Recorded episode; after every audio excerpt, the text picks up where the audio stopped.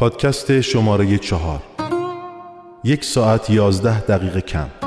یا حتی اگر دوران خوبی نباشد هر روز زیباست. پرونده ای در باب پاولو کوئلو.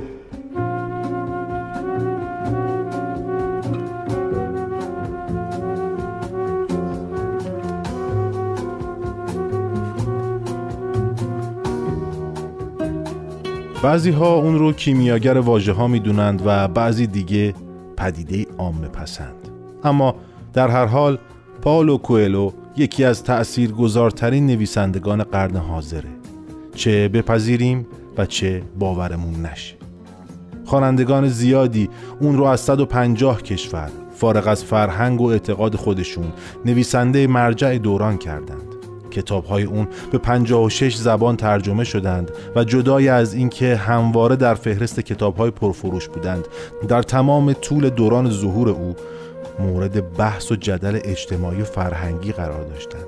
افکار، فلسفه و موضوعات مطرح شده در آثار اون بر ذهن میلیون ها خواننده تأثیر گذاشته که به دنبال یافتن راه خودشون و روش های تازه‌ای برای درک جهان هستند.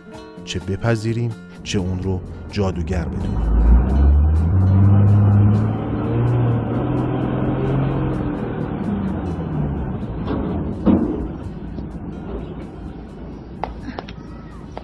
سلام. ساندویچ یا قهوه؟ قهوه لطفا. قهوه؟ متشکرم. من دنبال مردی به نام فولک میگردم. فولک؟ خدای من. همون جادوگر سیاه میگی؟ منم دربارش خیلی شنیدم میگن به راحتی قادر جهت بادو تغییر بده و می‌تونه با نگاه به ابرا اونها رو پراکنده کنه پس درست اومدم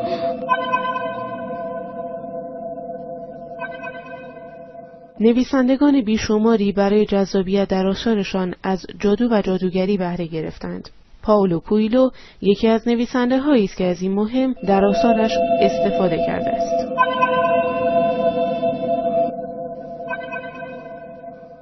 یادت میاد تو کدوم کتابش از جادوگری حرف زده؟ مثلا کتاب بیریدا مثلا داستان یه دختری رو تعریف می‌کنه که دوست داره جادوگر بشه. این دختر میشه دو تا جادوگر میره که یکیش استاد سنت ماه بوده یکیش خورشید بوده. آخرش این دختر جادوگر میشه و خیلی هم قشنگه. من می‌خوام معرفت بیاموزم. معرفت و جادو. برای چی می‌خوای معرفت یاد بگیری بریدا؟ البته من بیشتر مایلم اسمش رو بذارم جادو Bogota, the capital of Colombia, an international book fair. Thousands of people are awaiting the arrival of an idol. The Brazilian writer Paulo Coelho, who is making his first visit to the country, he receives a pop star's welcome. Paulo Coelho calls for calm and patience from his legion of fans. At the very least, they would like an autograph.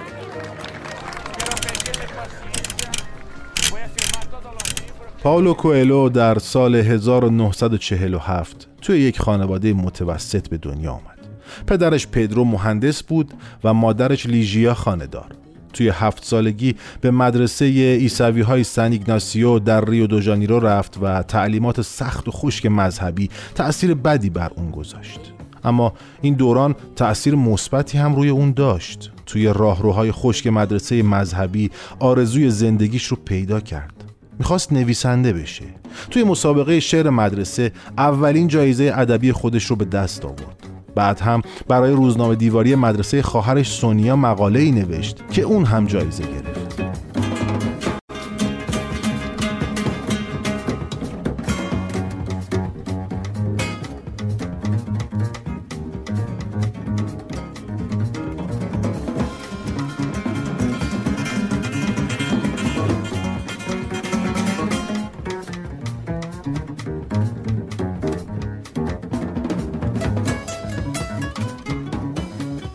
اما والدین پاولو برای آینده پسرشون نقشه های دیگه ای داشتن. می‌خواستن مهندس بشه. پس سعی کردند شوق نویسندگی رو در او از بین ببرند. اما فشار اونها و بعد آشنایی پاولو با کتاب مدار رأس و سرطان اثر هنری میلر روح تقیان رو در اون برانگیخت و باعث روی آوردن اون به شکستن قواعد خانوادگی شد. پدرش رفتار او رو ناشی از بحرانهای روانی می‌دونست. به خاطر همین پاولو تا 17 سالگی دو بار در بیمارستان روانی بستری شد و بارها تحت درمان الکتروشوک قرار گرفت.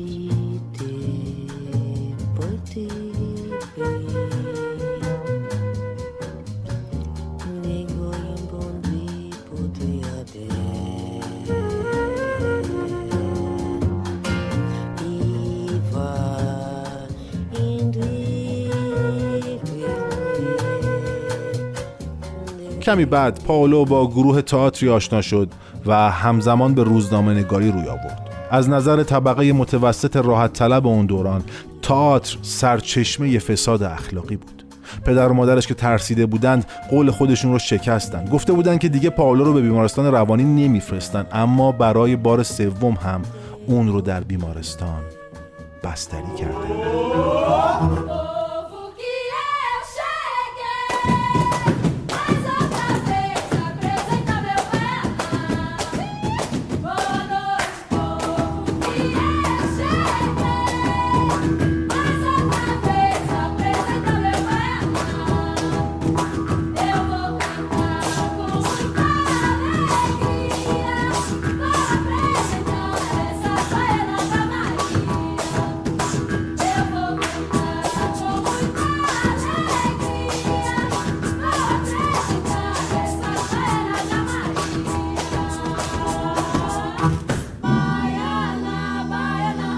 پاولو سرگشته تر و آشفته تر از قبل از بیمارستان مرخص شد و عمیقا در دنیای درونی خودش فرو رفت. خانواده نومیدش نظر روانپزشک دیگه ای رو خواستند. روانپزشک به اونها گفت که پاولو دیوونه نیست و نباید توی بیمارستان روانی بمونه. فقط باید یاد بگیره که چطور با زندگی روبرو بشه. پاولو کوئلیو سی سال بعد از این تجربه کتاب ورونیکا تصمیم می‌گیرد بمیرد رو نوشت. بنگرید که به شما توان آن میبخشم که ماران را لگت کوب کنید و هیچ چیز هرگز به شما آسیبی نخواهد رسانید. انجیل لغا باب ده آیه نوزده برای استی دوئل که بیان که بدانم به من کمک کرد.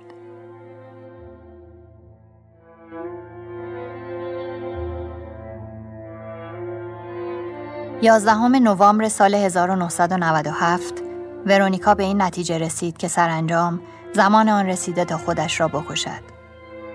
با دقت اتاق اجارهیش را در صومعه تمیز کرد. دندانهایش را مسواک زد و دراز کشید. چهار بسته قرص خواب از روی میز کنار تختش برداشت. به جای آنکه خورد و در آب حلشان کند تصمیم گرفت آنها را یکی یکی بخورد. چرا که همواره بین تصمیم و عمل شکافی میافتد. و دلش می‌خواست اگر تصمیمش عوض شد بتواند از نیمه راه برگردد. هرچند با هر قرصی که فرو می‌داد بیشتر از کارش مطمئن می‌شد.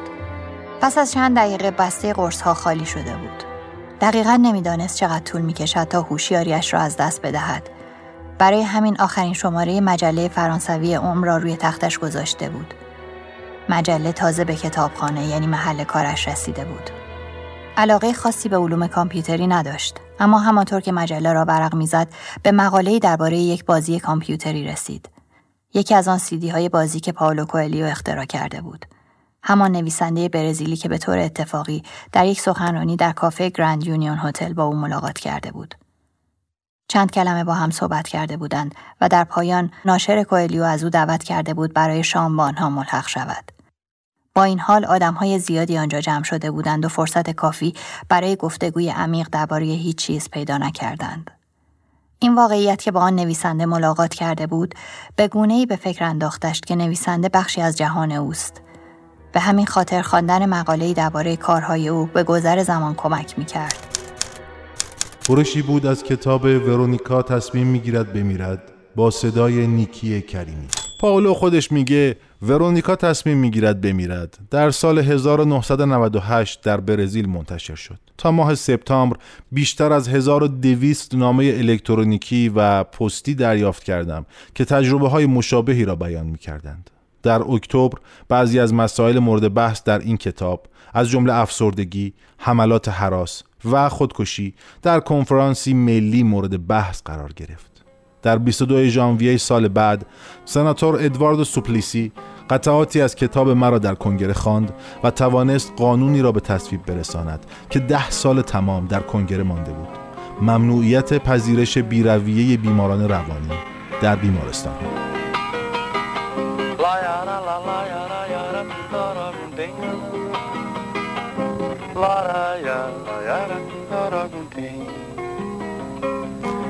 Gundara, Tingada, Gumbeira, Tingada, Gundem. Gundeira, Tingada, Gumbega, Ticanda, beira, te canto com Gumbeira, Ticanta, Gundem, Gandangão. beira, Gada, Gumbeira, Tindada, Gundeirundem. Vou mostrando como sou e vou sendo como posso, jogando meu corpo no mundo andando por todos os cantos e pela lei راستی در مسیر روایت این پادکست من یک همراه دارم. من شهاب نادری هستم و بناست که چند دقیقه کوتاه درباره کتاب یازده دقیقه نوشته پاولو کویلو یا پاولو کویلیو با یه یای خفیف صحبت بکنم. اما قبلش خواهش می‌کنم که این بخش کوتاه صوتی رو گوش بکنید. I love that you talk about the language of the omens because the omens or signs signs okay. signs. Are everywhere all the time, all the time. Everywhere. And so the boy, Santiago, learns to follow the signs. Yeah. Yeah. How do you learn? Because you cannot teach. You can't can teach. only learn. Yeah. You understand? I cannot write a book about how to learn, and you only learn this language by making mistakes. As I told you. And paying attention. Come on. And paying attention. By paying attention. Of you- course. You can pay attention and get a You- lot. you- the same thing with the universe. Huh? So the universe is there teaching you the correct signs, and sometimes you take the wrong step, but then it will correct. خب آیا قراره که من راجع به این بخش کوتاه صوتی صحبت بکنم؟ خیر فقط خواستم اشاره بکنم که این مصاحبه که خانم اپرا با آقای کوئلو انجام داده. مصاحبه دیدنی و شنیدنی توصیه می‌کنم که پیداش بکنید و تماشا بکنید.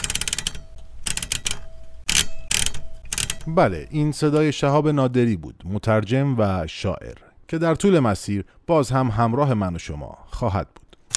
پاولو بعد از این دوران دوباره به تحصیل روی میاره و به نظر می‌رسه می‌خواد راهی رو ادامه بده که پدر و مادرش براش در نظر گرفتن. اما خیلی زود دانشگاه رو رها می‌کنه و دوباره به سمت تئاتر میره. این اتفاق در دهه 1960 میفته درست زمانی که جنبش هیپی در سراسر جهان گسترده بود. این موج جدید توی برزیل هم ریشه دوون و رژیم نظامی برزیل اون رو به شدت سرکوب کرد. پاولو موهاش رو بلند می کرد و برای اعلام اعتراض هرگز کارت شناساییش رو با خودش جابجا نمی کرد. شوق نوشتن اون رو به انتشار نشریه ای واداشت که تنها دو شماره منتشر شد. توی همین وقت راول سیشاک آهنگساز از پاولو دعوت کرد تا شعر ترانه های اون رو بنویسه. اولین صفحه موسیقی اونها با موفقیت چشمگیری روبرو شد و 500 هزار نسخه از اون به فروش رفت. اولین بار بود که پاولو پول زیادی به دست می آورد. این همکاری تا سال 1976 و تا مرگ راول ادامه پیدا می‌کنه. پاولو بیش از 60 ترانه نوشت و با هم تونستند صفحه موسیقی راک برزیل رو تکون بدن. امیر مهدی حقیقت مترجم کتاب هیپی دلیل اینکه من کتاب هیپی رو ترجمه کردم این بود که از سالها پیش برای خودم خیلی عجیب و رازآلود بود که راز موفقیت یا به معنای اقبال به آثار پاولو کویلو چی بوده و به حال چند تا از کاراش هم خونده بودم و خب برام جالب بود که نگاه عارفانه شرقی داره و یه کسی از برزیل چگونه ممکنه که در معرض این تفکر و دیدگاه متعالی و عارفانه باشه؟ با خوندن کتاب هیپی که به تازگی در اومده بود متوجه اون گلید معما شدم و راز پاولو کویلو برام مکشوف شد و به این صورت بود که تصمیم گرفتم ترجمهش کنم و فکر کردم که مخاطب ایرانی و خواننده های فراوان آثارش که این همه باش ارتباط برقرار کردن احتمالا براشون باید جذاب و جالب باشه که بدونند یک آدمی از برزیل چگونه حرفهایی رو می‌زنه که مولوی و عرفای ایرانی و شاعران بزرگ ما این حرفها رو به زبان دیگری مطرح کردن. خب داستان هیپی که بر اساس زندگی خود کویلوه داستان جذابی از این جهت که روایت می‌کنه یک عده ای از افراد هیپی رو که از جای مختلف به آمستردام میرن و از اونجا تصمیم می‌گیرن برن به سمت کاتماندو. و خب اتفاقاتی که در راه میفته برای پاولوی جوان خیلی خیلی سرنوشت سازه و مسیر زندگیشو کلا عوض می‌کنه. من بیش از این درباره خود کتاب حرف نمی‌زنم چون که فکر می‌کنم که بسیار جذابه و خوبه که مخاطبان و علاقمندان به آثار کویلو برای اینکه بدونن کویلو چگونه کویلو شد خود کتاب هیپی رو بخونن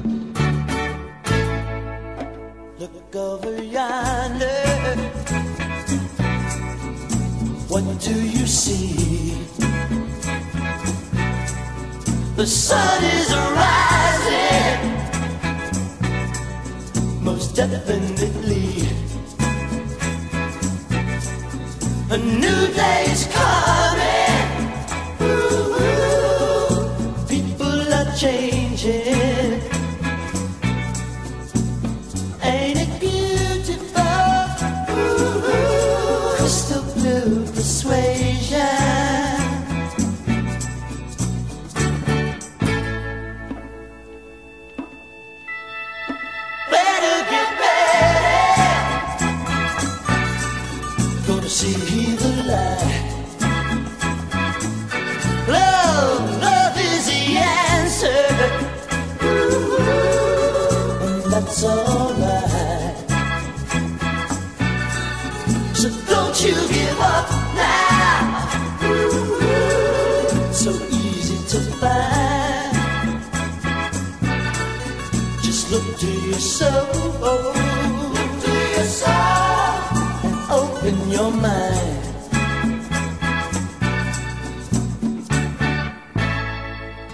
سال 1973 پاولو و راول عضو انجمن دگراندیشی شدند که بر علیه ایدئولوژی سرمایه‌داری تأسیس شده بود. به دفاع از حقوق فردی هر شخص پرداختند و حتی برای مدتی به جادوی سیاه روی آوردند.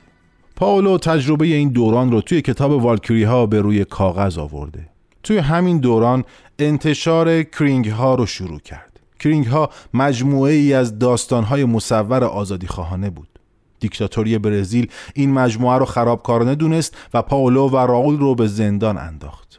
راول خیلی زود آزاد شد اما پاولو مدت بیشتری توی زندان موند به خاطر اینکه او رو مغز متفکر این اعمال آزادی خواهانه می‌دونستند. مشکلات اون به همینجا ختم نشد. دو روز بعد از آزادیش دوباره توی خیابان بازداشت شد و اون رو به شکنجهگاه نظامی بردند. خود پاولو معتقده که با تظاهر به جنون و اشاره به سابقه سه بار بستریش توی بیمارستان روانی از مرگ نجات پیدا کرده.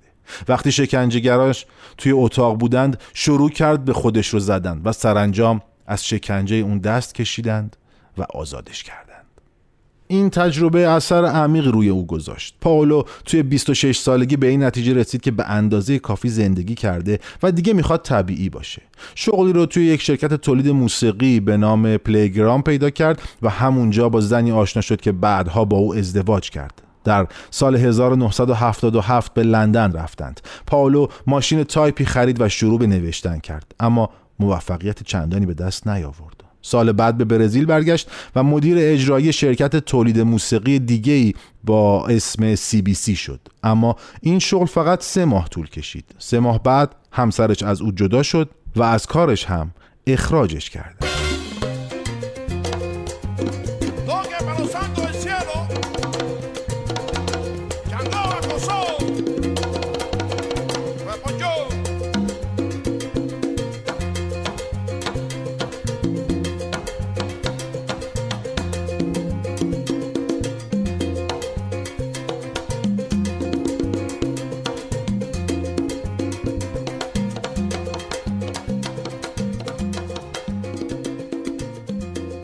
بعد با دوستی قدیمی با نام کریستیانا اویتیسیکا آشنا میشه.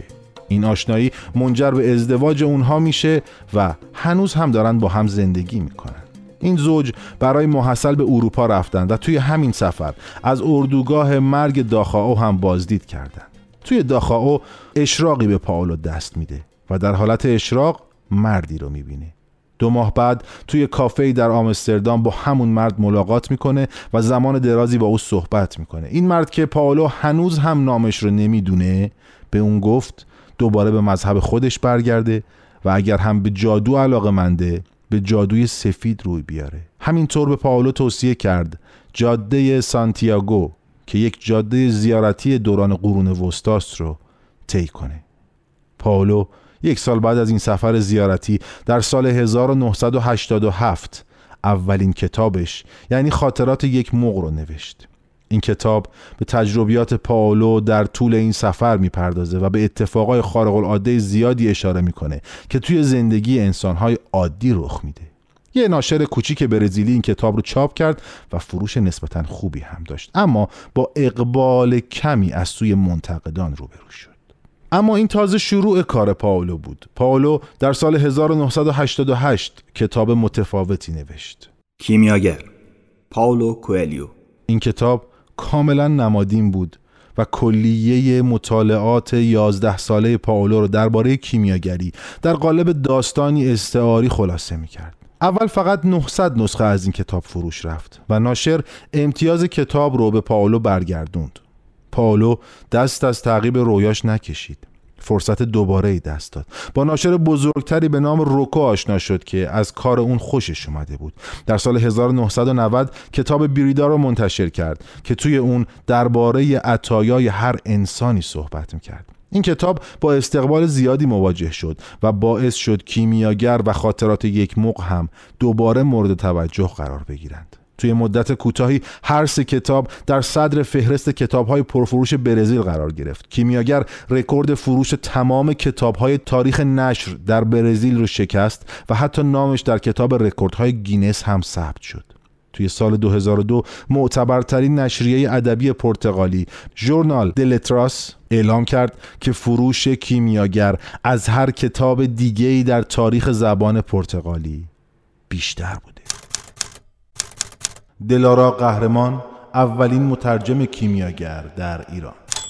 نباید از جستجو دست بکشیم و پایان همه جستجوهایمان ما را به جایی میرساند که از آن آغاز کرده ایم و آنجا را برای نخستین بار می‌شناسیم. این چند سطری که براتون خوندم به تی اس الیوت از چهار کوارتت نویسنده بزرگ انگلیسی آمریکایی هست. این چند خط رو من در اول کتابی نوشتم. درباره نمادهای پاولو کوئلو نمادهای کتاب کیمیاگر تهیه کردم. 25 سال پیش در سال 1374 من کتاب کیمیاگر رو ترجمه کردم و خوب یادم هست که زمانی که دانشجویان دانشگاه الزهرا منو دعوت کرده بودند و راجع به این کتاب پرسش هایی داشتند. از همون زمان من تصمیم گرفتم که کتابی بنویسم درباره اینکه چرا کتاب کیمیاگر تا این اندازه برای خواننده ها در سراسر جهان و در ایران جالب بوده و روشون تاثیر گذاشته. چطور شده که کسانی که کتاب خون نیستن زیاد شاید حتی سه یا چهار تا کتاب در زندگیشون خونده باشن ممکنه یکی از اون کتاب ها کیمیاگر بوده باشه. اونچه که من متوجه شدم این هست که کیمیاگر در واقع یه نوع قصه است و نه یک رمان. همونطور که می‌دونید کسانی که زیاد کتاب می‌خونید که در واقع در رمان خیلی پرسش ها مطرح میشه در زندگی اما پاسخی برای اونها داده نمیشه. برعکس در قصه ها پاسخ ها هستند که مهمه به همین دلیله که قصه ها هزاران سال در همه جای دنیا در یادها میمونن و برای همه نسل های مختلف پیام هایی دارن اونچه که من تحقیق کردم و نوشتم راجع بهش در کتابی به اسم کیمیای کیمیاگر که اخیرا در تهران چاپ شده در واقع همطور که گفتم برای یافتن اهمیت سمبل ها یا نمادهایی بود که پاولو کوئلو خیلی ساده و خیلی سبک و خیلی راحت در کتاب کیمیاگر از اونها استفاده کرده.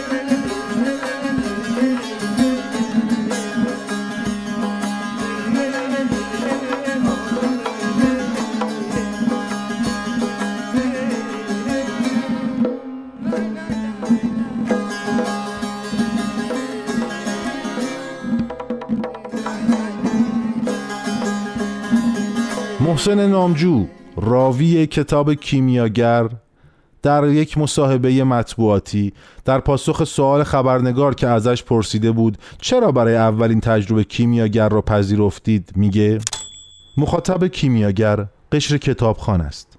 یعنی کسانی که سر و کار داشتن با متن کار نخست زندگیشان است. من به خاطر ارتباط با آدمهایی که احساس می کردند این جور متنها دارای حقایق بزرگی نیست و تا حدی ممکن است عوامانه به نظر بیاید. سراغ خواندن این کتاب نیامده بودم. ولی اتفاقا کتاب من را جذب خودش کرد. به ویژه که حس می کردم هدف اصلی انجام پروژه کتاب سخنگو دستیابی به مخاطب هرچه بیشتر و ترغیب مردم به کتابخانی و فرهنگ است و آمار هم نشان می‌داد این کتاب در بین قشر کتابخان محبوب است و خیلی ها را وادار کرده کتاب بخوانند. شاید بزرگترین ویژگی کیمیاگر این باشد که باعث شده آدمهای زیادی به کتاب و کتابخانی علاقمند بشوند. لزومی ندارد مضمون کتاب را به عنوان حقیقت تام و تمام تلقی کنیم اما متنی است با داستانی ساده و پیچیده و در عین حال رگه های عرفانی موجود در متن هم به این مسئله اضافه شد و علاقمندی مرا به این متن بیشتر کرد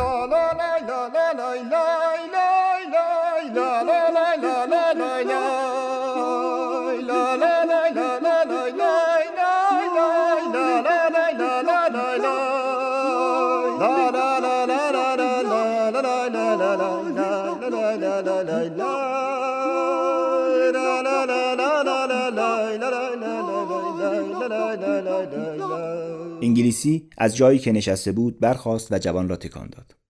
بجنب ازش بپرس. جوان به دختر نزدیک شد. دختر باز لبخند زد. جوان نیز لبخند زد. پرسید اسمت چیه؟ دختر چشمهایش را پایین انداخت و گفت فاطمه. اسم بعضی زنها توی کشوری که من اهلشم همینه فاطمه گفت این اسم دختر پیامبره جنگجوهای ما این اسم به اونجا آوردن دختر زیبا مغرورانه از جنگجویان سخن می گفت. انگلیسی در کنارش اصرار می کرد و جوان درباره مردی پرسید که درمانگر همه دردها بود. دختر گفت مردیه که اسرار جهان رو می‌دونه با جنهای صحرا حرف می‌زنه. جنها از شیاطین بودند و دخترک به جنوب اشاره کرد تا اقامتگاه این مرد عجیب را نشان بدهد. بعد کوزهش را پر کرد و رفت. انگلیسی نیز به جستجوی کیمیاگر رفت و جوان زمان درازی لب چاه نشست. اکنون می‌فهمید که روزی باد شرق عطر این زن را به سویش آورده بود و عاشق این زن شده بود بیان که حتی از وجودش آگاه باشد و عشقش به او وادارش می‌کرد سراغ تمامی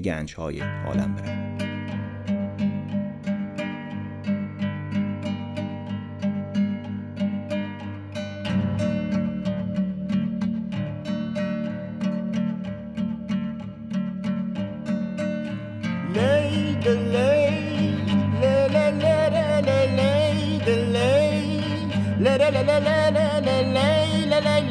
برم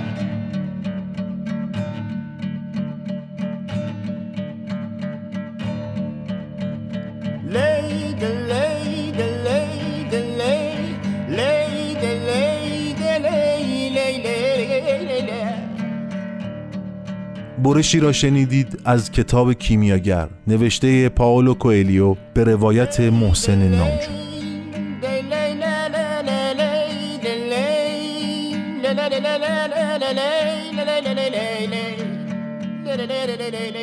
کیمیاگر به عنوان برجسته ترین اثر پاولو کوئلیو بعد از اینکه برای اولین بار انتشارات فرزان روز اون رو در سال 1374 خورشیدی و با ترجمه دلارا قهرمان چاپ کرد اونقدر سریع در بین علاقمندان جا باز کرد که کمتر از دو سال بعد یعنی در سال 1376 خورشیدی جز پرفروشترین کتابهای سال در ایران شد.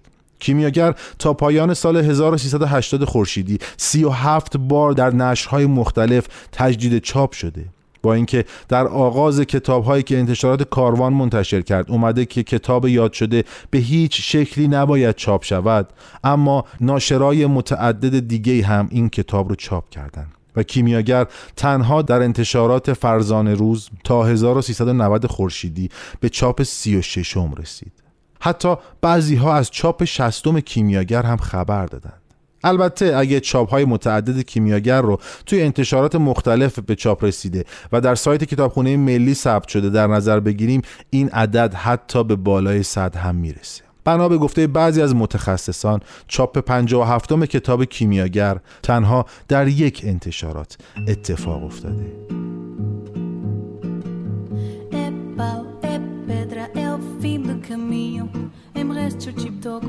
É um pouco é sozinho, é um caco de vidro, é a vida, é o sol, é a noite, é a morte, é um laço anzol, é pero batucão, é uma da madeira, canga, candeia, é uma tita pereira, é madeira de vento, mudar e é um mistério profundo, eu quero, não quero, é o vento ventando, é o fim da ladeira, é a viga, é o val, festa da comida. É a chuva chovendo, é conversa a ribeira, é das águas de março, é o fim da canseira. É o pé, é o chão, é a mar estradeira, passarinho na mão, pedra de tiradeira.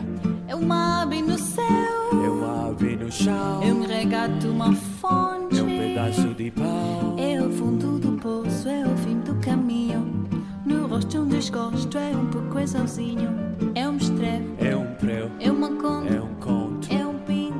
کتاب های دیگه هم از پاولو کوئلیو بارها چاپ شدند که برای نمونه به چند مورد از اونها اشاره می‌کنم کتاب دیدار با فرشتگان با ترجمه دلارا قهرمان که فقط در زمستان 1376 خورشیدی سه نوبت چاپ شد.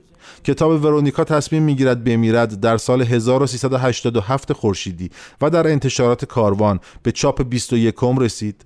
کتاب عطیه برتر تا 1387 در 16 نوبت چاپ شد. کتاب شیطان و دوشیز پریم در سال 1388 خورشیدی به چاپ 14 هم و کتاب مکتوب هم در همین سال به چاپ 16 هم رسید.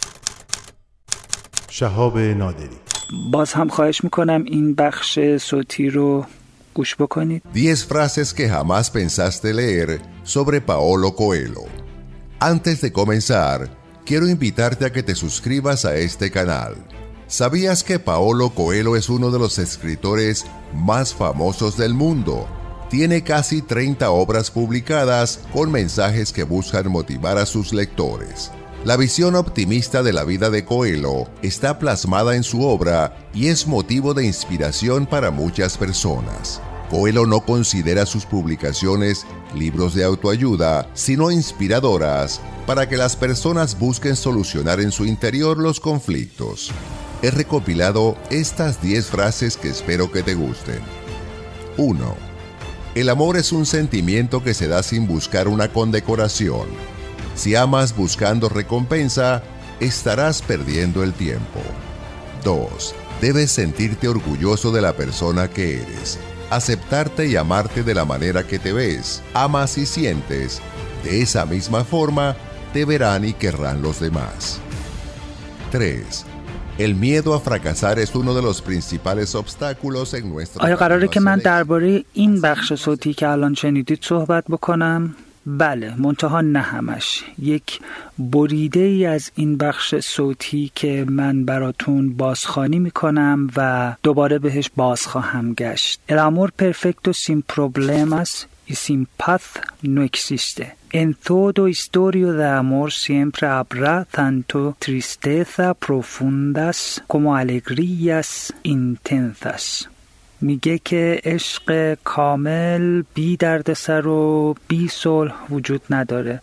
تو همه ماجراهای عاشقانه همیشه یه غم عمیق و یه شادی شدید وجود داره. این رو داشته باشید تا من یکم جلوتر دوباره بهش باز خواهم گشت. اما یازده دقیقه پاولو کویلو اون سه Érase una vez prostituta llamada María. Un momento, érase una vez. Es la mejor manera de comenzar una historia para niños, mientras que prostituta es una palabra propio del mundo de los adultos. این شروع کتاب 11 دقیقه پاولو کویلو چی داره میگه توی شروع کتاب میگه یکی بود یکی نبود یه روسبی بود به نام ماریا بعد میگه یه لحظه سب کنید یکی بود یکی نبود که مناسب استفاده برای قصه های بچه هاست در حال که کلمه روسپی کلمه که مختص آدم بزرگ هاست بعد میگه که به نظرتون چطوری می‌تونم کتاب رو با این تناقض شروع بکنم؟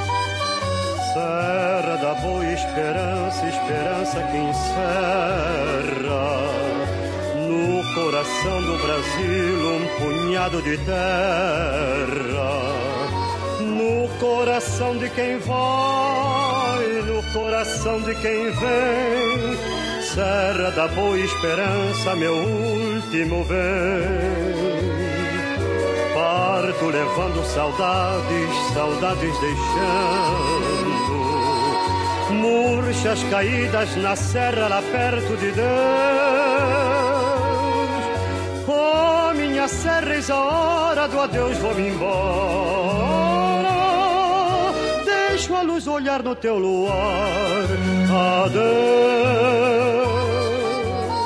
انتشار کنار رود پیدار نشستم و گریستم در سال 1994 موفقیت بین المللی پاولو رو تثبیت کرد پاولو در سال 1997 کتاب مهمش یعنی راهنمای رزماور نور رو منتشر کرد این کتاب مجموعی از افکار فلسفی پاولوه که به کشف رزماور نور درون هر انسان کمک می‌کنه.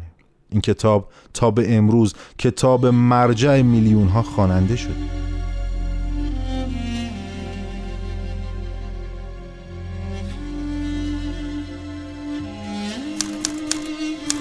برشی از کتاب راهنمای رزماور نور با صدای میکائیل شهرستان. رزماور نور در بهبود خیش میکوشد.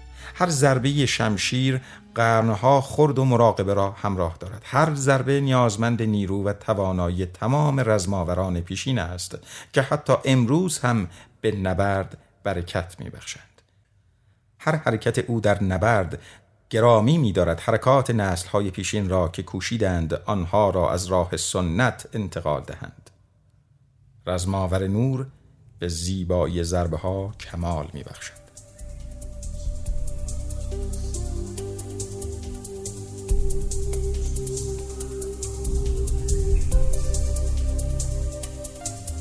رزماور نور قابل اعتماد است. خطاهایی از او سر می‌زند.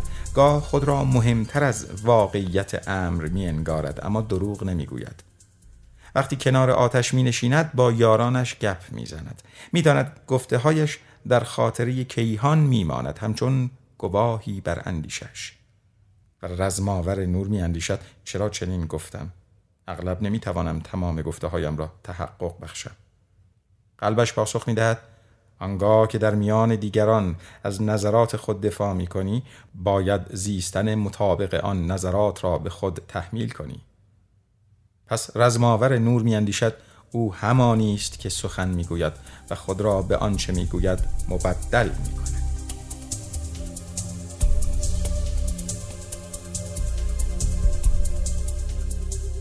در ماه می 2000 پاولو به ایران سفر کرد. اون اولین نویسنده غیر مسلمانی بود که بعد از انقلاب سال 57 به ایران سفر می‌کنه.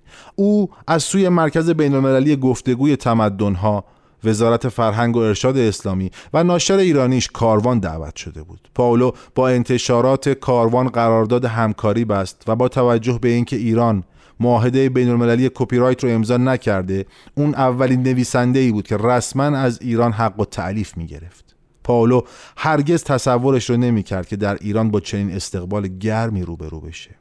فرهنگ ایران کاملا با فرهنگ غرب متفاوت بود هزاران خواننده ایرانی توی کنفرانس ها و مراسم امضای کتاب او شرکت کردند در ماه سپتامبر همون سال یعنی سال 2000 رمان شیطان و دوشیز پریم همزمان در ایتالیا، پرتغال، برزیل و ایران منتشر شد. در سفرش به ایران اسدالله امرایی کسی بود که به سراغش رفت و با او مصاحبه کرد. اسدالله امرایی از خاطره اون مصاحبه میگه. در مورد پاولو کویلو که بحثش رو مطرح کردید خب من پاولو کویلو رو آثارش خودم واقعا دوست ندارم. اول در واقع موزم رو اعلام بکنم بعدش. پاولو کویلو آمده بود ایران حالا به دعوت ناشرش.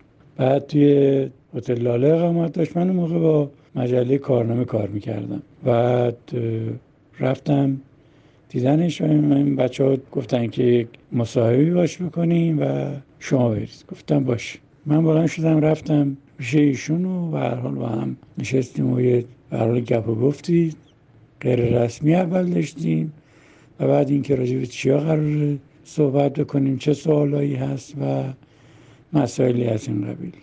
و خب میزبان ایشون آقای آرش اجازی بود که نشر کاروان رو داشتن و خواستن که سوالا رو ببینن. من سوالی یادداشت نکردم که بخوام بیام در واقع بپرسم و همجور فلبده های هرچی به ذهنم می‌رسه می‌پرسم ایشون هم جواب میده بعدم ترجمه می‌کنیم و پیاده می‌کنیم. حالا موقع خاصی بهتون میدیم. بعد خب پاولو کویلو شاهد در واقع گفتگوی ما بود و بعدم برای توضیح دادیم که چی هست و اینو. نه من مشکلی ندارم. شروع کردیم صحبت کردن و اینکه این اقتباس هایی که کرده از کجاست چیه و مسائل این چنینی. من مثلا گفتم خب ببینید ما موارد دیگه ای هم داشتیم که نویسندگان غربی از اساطیر شرق از داستانهای شرق از مسئله شرق از آثار مولوی و عطار استفاده کردن توی شعرها و آثارشون. منتها تغییر دادن. تغییرشون در حد زمان و مکانه. خب قطعا تأثیر پذیری خیلی ایراد نداره. ولی مثلا شما یه سری مواردتون واقعا بیشتر بازنویسیه تا تغییر. که حالا توی صحبت هایی که با هم کردیم و, و مسائلی که مطرح شد برای توضیحاتی داد که برام جالب بود. و اینکه مثلا حتی برای نوشتن یه بخش از مطلب چقدر کتاب خونده چقدر تفسیر خونده چقدر رفته ترجمه های گوناگونی رو که روی کار بوده نگاه کرده. اون بود در واقع تحقیقاتی کارش به نظرم جالب بود و فکر کردم که چقدر خوبه وقتی آدم می‌خواد بیاد و یک کاری رو انجام بده بره و پیرامون اون کار تحقیق بکنه. خب این به نظرم یه ویژگیه که اغلب اون نویسنده دارن خب کویلو هم داشت. ما مثلا به طور مشخص روی کیمیاگرش ما صحبت کردیم روی ظاهر صحبت کردیم. و از دوران در واقع هیپیسم خودش گفت که به هر حال میگشت مثلا نمی‌دونم پولی تو جیبش نبود. و به هر حال این زندگی یخلایی که داشت حالا تا حدودی جالب بود برام. منتها جالب از این نظر که در واقع اون مسیر رو خودش انتخاب کرده بود. نه اینکه حالا مثلا مجبور باشه می‌تونست در واقع زندگی راحتی داشته باشه و نره سراغ در واقع اینجور زندگی. حالا توی اون دهه های شست و اواخر دهه شست که این نوع پشت پا زدن به مظاهر رفاه اجتماعی یه جورایی مد بود. خب ایشون هم رفته بود سراغ همین منتا حالا در کنارش تونسته بود از تجربیاتش یک حاصلی رو برای خودش جمع کنه. این حاصل بعدا توی آثاری که ارائه کرد نمود پیدا کرد.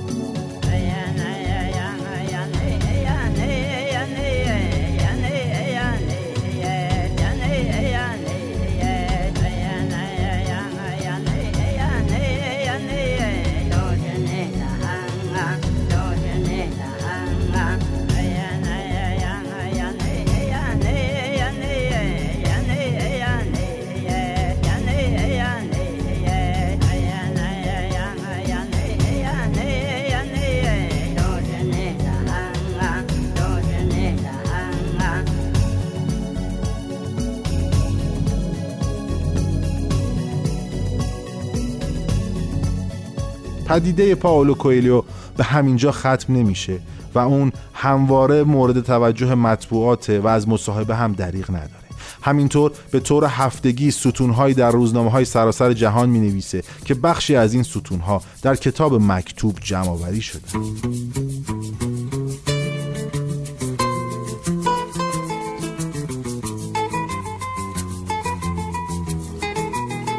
من هرگز طرفدار و خواننده آثار کوئلیو نبودم. اما خیلی ها معتقدند که او به خاطر بهرهگیری از قصه و داستانگویی نزدیک بودن محتوای برخی از آثارش به فرهنگ شرقی و ایرانی فعالیت گسترده ناشران و مترجمان او در ایران و استفاده تبلیغاتی از فضای مجازی و همینطور سفرهای تبلیغی به کشورهای مختلف جهان کاری کرده که آثارش پرفروش بشه. اما شاید هیچ کدوم از اینها دلیل پرفروشی آثار او در ایران و دیگر کشورهای جهان نباشید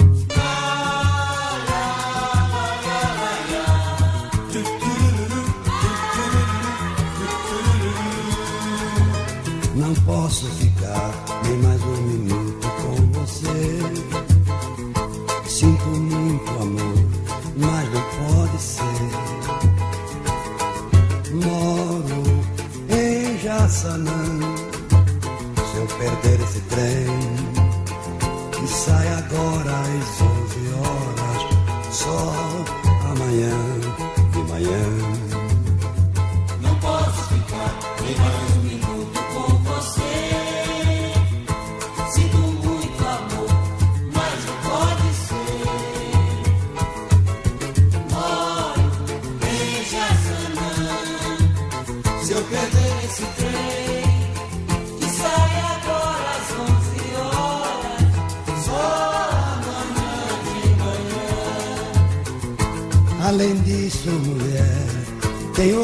Coisa. Minha mãe não dorme enquanto eu não chegar.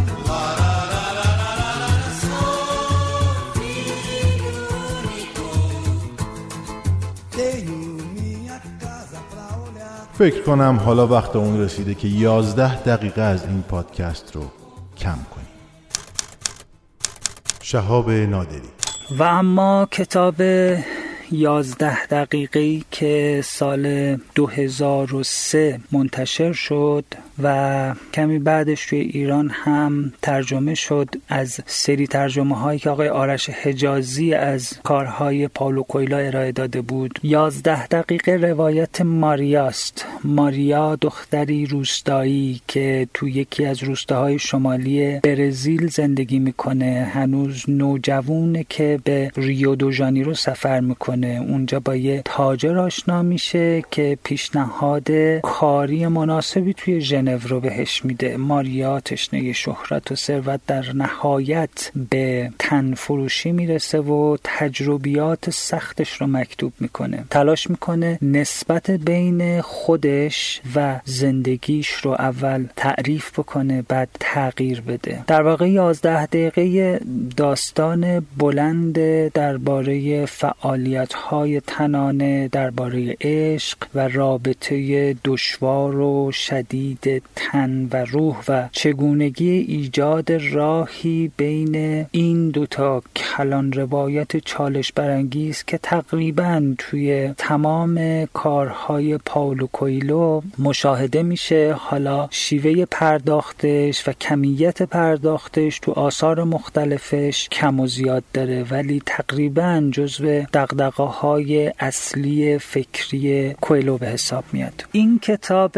کویلو هم به روال کتاب های دیگرش مناسب برای انتخاب گزینگویه های هیجان انگیز برای مخاطبانش در فضاهای مجازی مختلف می‌تونه باشه. می‌خوام چند تا برش از این کتاب رو براتون بخونم. برش هایی که چه توی ایران و چه توی خارج از ایران بسیار توییت شده و بسیار توی اینستاگرام و فیسبوک و فضاهای مجازی ازش استفاده شده. La vida es muy rápida. Así que la gente pase del cielo al infierno. میگه زندگی خیلی زود میگذره و همین باعث میشه که مردم فاصله بهشت و جهنم و تو عرض چند ثانیه طی بکنن. شاید می‌خواد اشاره بکنه به اون بزنگاه هایی که ما نیاز به تصمیم گیری هایی داریم که ما رو با خیر و شر مواجه می‌کنه. و یک برشی داره که تقریبا خیلی دست به دست شده این بخش از برش کتاب یازده دقیقه و اینطور می نویسه ماریا توی یادداشتهاش. Veo que aquellos que tocaron mi alma no consiguieron despertar mi cuerpo. Y quienes tocaron mi cuerpo? No consiguieron llegar a mi alma. می‌بینم کسایی که روح هم رو لمس می‌کنن موفق نمیشن تنم رو بیدار بکنن و اونایی که تنم رو لمس می‌کنن تو رسیدن به روح هم موفق نیستن. اما به عنوان نکته آخر اشاره بکنم که سال 2009 از این کتاب یک اقتباس سینمایی به عمل اومد و یک کارگردان فلسطینی به اسم هانی ابو اسعد یک فیلمی از این ktab ساخت. دعوت می‌کنم که اعلان سینمایی این فیلم رو هم بشنوید. Chyba nie masz zamiaru nigdzie wychodzić. Zgodziłeś się. Nie ufasz mi. Kładziesz łapę na dupie w obu ducha winien? Odbierz, odbierz ten telefon. Mam nadzieję, że cię nigdy więcej nie zobaczę.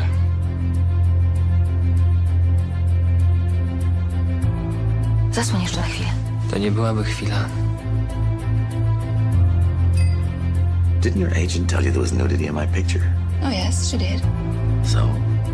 I'm here. Skurwysyn wrócił przed piątą? Jak ty wlazłeś?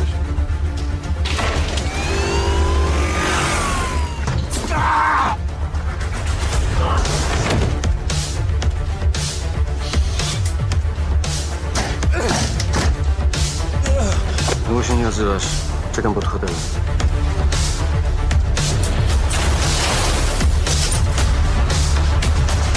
Chcę, żebyś zobaczył. Chyba możesz to dla mnie zrobić. A nie mam ochoty na to patrzeć. My English isn't good enough. Their English is perfect. Everything's perfect. Może naprawdę chciałam się zabić. Mam tutaj panią Helman na godzinę 17. To moja żona pewnie była punktualnie, skoro ty na mnie nie czeka. Z tym zawsze jest prawdopodobieństwo, że możemy nie wrócić. To wiemy. 11.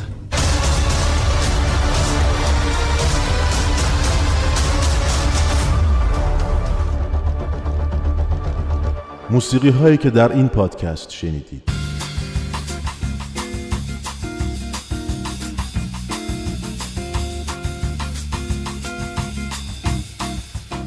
اجرای قطعه باینا توسط یک گروه تئاتر. کریستال بلو از تامی جیمز قطعه ای از مجموعه لاتین جاز دو قطعه از فرانسیسکو آلاوز خواننده برزیلی و قطعه ای از ادریان باربوسا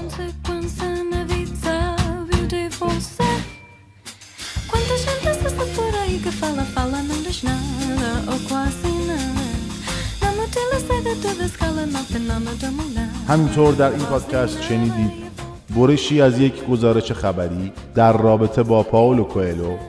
بخشی از کتاب ورونیکا تصمیم می‌گیرد بمیرد با خانش نیکی کریمی. قسمتی از کتاب کیمیاگر با اجرای محسن نامجو و برش هایی از رزماور نور با صدای میکائیل شهرستانی.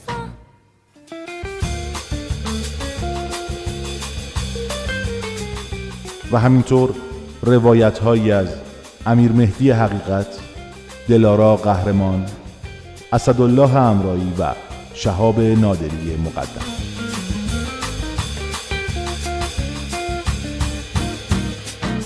این پادکست کاری بود از اسماعیل باستانی در مجموعه نوین کتاب.